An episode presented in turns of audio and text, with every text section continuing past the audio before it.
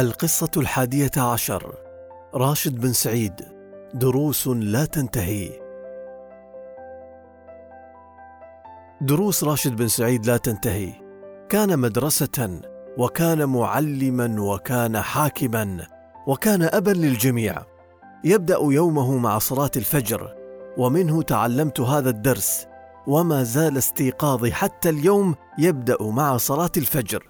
كان يستيقظ قبل الفجر ليؤدي الصلاة ثم يبدأ جولته الميدانية لتفقد المشاريع قبل أن يعود لتناول الفطور الذي تعده أمي. كانت أمي تحرص على إعداد فطوره بنفسها رغم وجود الخدم. قبل الإفطار كان يجلس أمام القصر لاستقبال المسؤولين ثم ينتقل إلى مكتبه في الخور لمقابلة المشرفين على المشاريع. وكنت أستمتع كثيرا عندما يسألهم عن التطور في تنفيذ المشاريع وأين وصلت فيتفاجؤون حين يناقشونه بأنه يعرف عن مشاريعهم أكثر مما يعرفونه لأنه زارها بعد الفجر. لم يكن أبي يقابل الناس لمرة واحدة فقط في اليوم أو ما يسمى اليوم دوام رسمي بل يلتقي بهم مرة أخرى بين العصر والمغرب. ثلاث فوائد كان أبي يجنيها من جولاته على المشاريع بعد الفجر. الفائدة الأولى أن المشرفين عندما كانوا يعرفون اهتمام الحاكم المباشر بأدق تفاصيل المشروع فإنه لا يمكن بأي حال من الأحوال أن يكون هناك أي تقصير أو إهمال. والثانية كانت تصبح لديهم طاقة كبيرة للعمل في مشاريع الشيخ راشد لأنهم كانوا يلتقونه يوميا ويشعرون بفخر كبير عندما يتحدث معهم الحاكم في مشروعهم بشكل تفصيلي.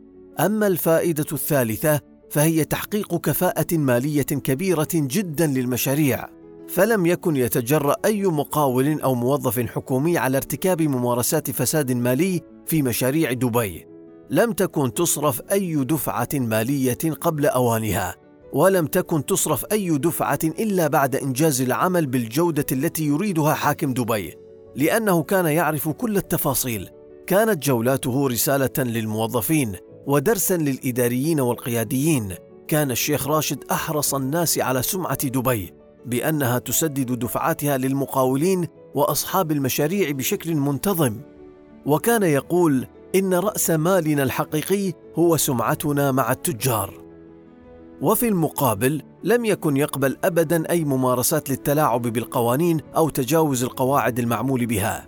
كان له حصان اسمه الصقلاوي رباه صغيرا وكان يرضعه من زجاجة الحليب بيده وقد روضه ودربه بنفسه. كبر الحصان وأحب الشيخ راشد وأحبه الشيخ راشد. كان يمتطي حصانه الصقلاوي في المساء ويقوم بجولته على المشاريع.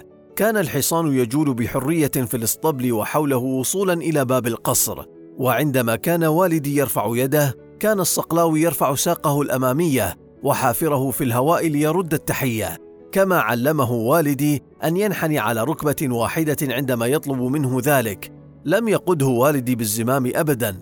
كان يذهب إلى موقع المشروع ويترجل عنه بينما يكون الزمام مرخيا حول رقبته. وكان الصقلاوي يتبع والدي كخادم مطيع ثم يقف خلفه عندما يتحدث إلى المشرفين على المشروع مظللا رأسه عادة خلف جسد والدي. كنت أحب هذا الحصان. ووجدته يتمتع بشخصية تشبه شخصيتي في جوانب كثيرة فضلا عن تمتعه بحس الفكاهة.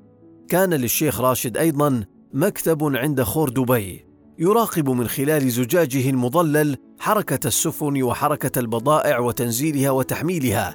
كان يعرف السفن ويعرف أصحابها ويعرف حتى حجم البضائع التي يتعاملون بها. حتى عندما كان بعض التجار الجدد يحاولون التهرب من دفع الرسوم الجمركية بزيارة الشيخ راشد والشكوى له. كان الشيخ يذكرهم بسفونهم الراسية وتجارتهم المزدهرة ويقول لهم هذا حق الحكومة. فيتفاجأ التجار من معرفة الشيخ راشد بتفاصيل تجارتهم عبر الخور فيزداد احترامهم وتقديرهم لهذا الحاكم. بدأ والدي حكمه بالتركيز على خور دبي وكان أهم مشروع بالنسبة له هو توسيع الخور وتعميقه وفتحه أمام السفن الكبيرة.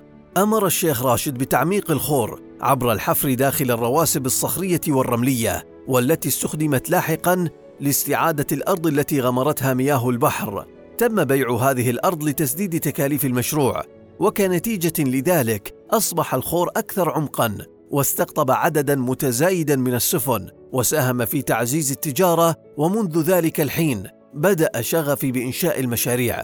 فقد امتازت فترة حكم والدي بكثرة المشاريع التي تضمنت خور دبي وشركة هاتف دبي وشركة الكهرباء ومطار دبي والتحسينات التي أجراها على مستشفى آل مكتوم وغيرها من المشاريع. وهذه هي فكرتي عن الحاكم. هو شخص يتحرك ويبتكر ويبني ويخدم الآخرين. تعلمت من راشد منذ نعومة أظافري بأن القائد هو الشخص الأكثر نشاطاً والأقدر على تنفيذ المشاريع بكل كفاءة. تعلمت من راشد بأن كل درهم في دبي له قيمة كبرى ولا يتم صرفه إلا في مكانه الصحيح. ثقافة الحكم التي رسخها راشد بن سعيد هي ثقافة تقوم على صرف المال بحكمة والابتعاد عن التبذير الحكومي ايا كان شكله.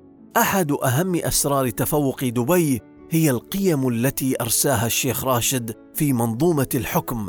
فعلا الحكم الصالح فيه صلاح البلاد والعباد.